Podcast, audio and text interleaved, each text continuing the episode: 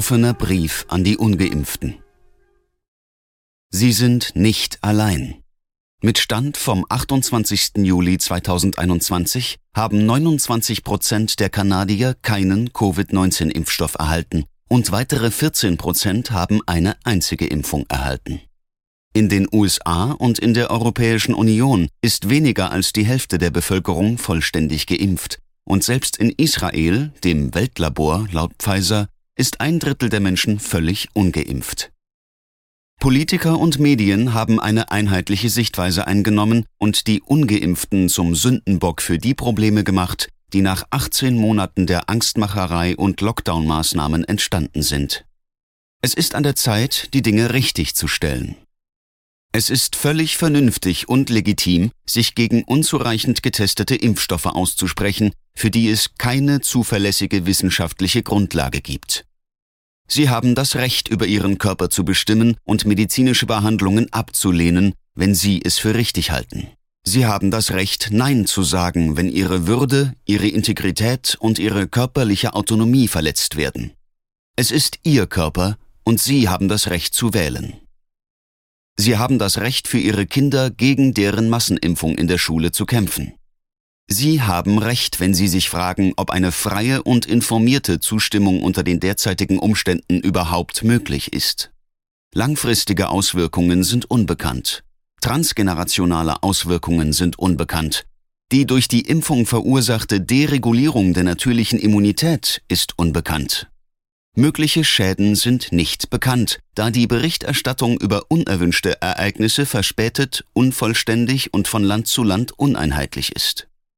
Sie werden von den Mainstream-Medien, den Social Engineering-Kampagnen der Regierung, ungerechten Vorschriften und Richtlinien, kollaborierenden Arbeitgebern und dem Mob in den sozialen Medien ins Visier genommen.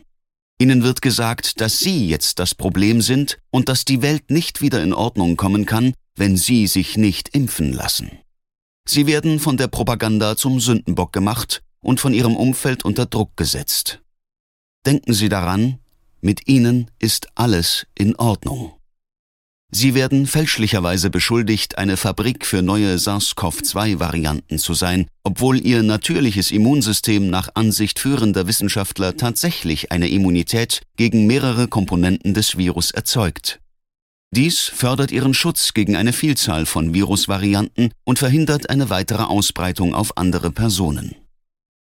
Sie fordern zu Recht unabhängige, von Experten begutachtete Studien, die nicht von multinationalen Pharmaunternehmen finanziert werden.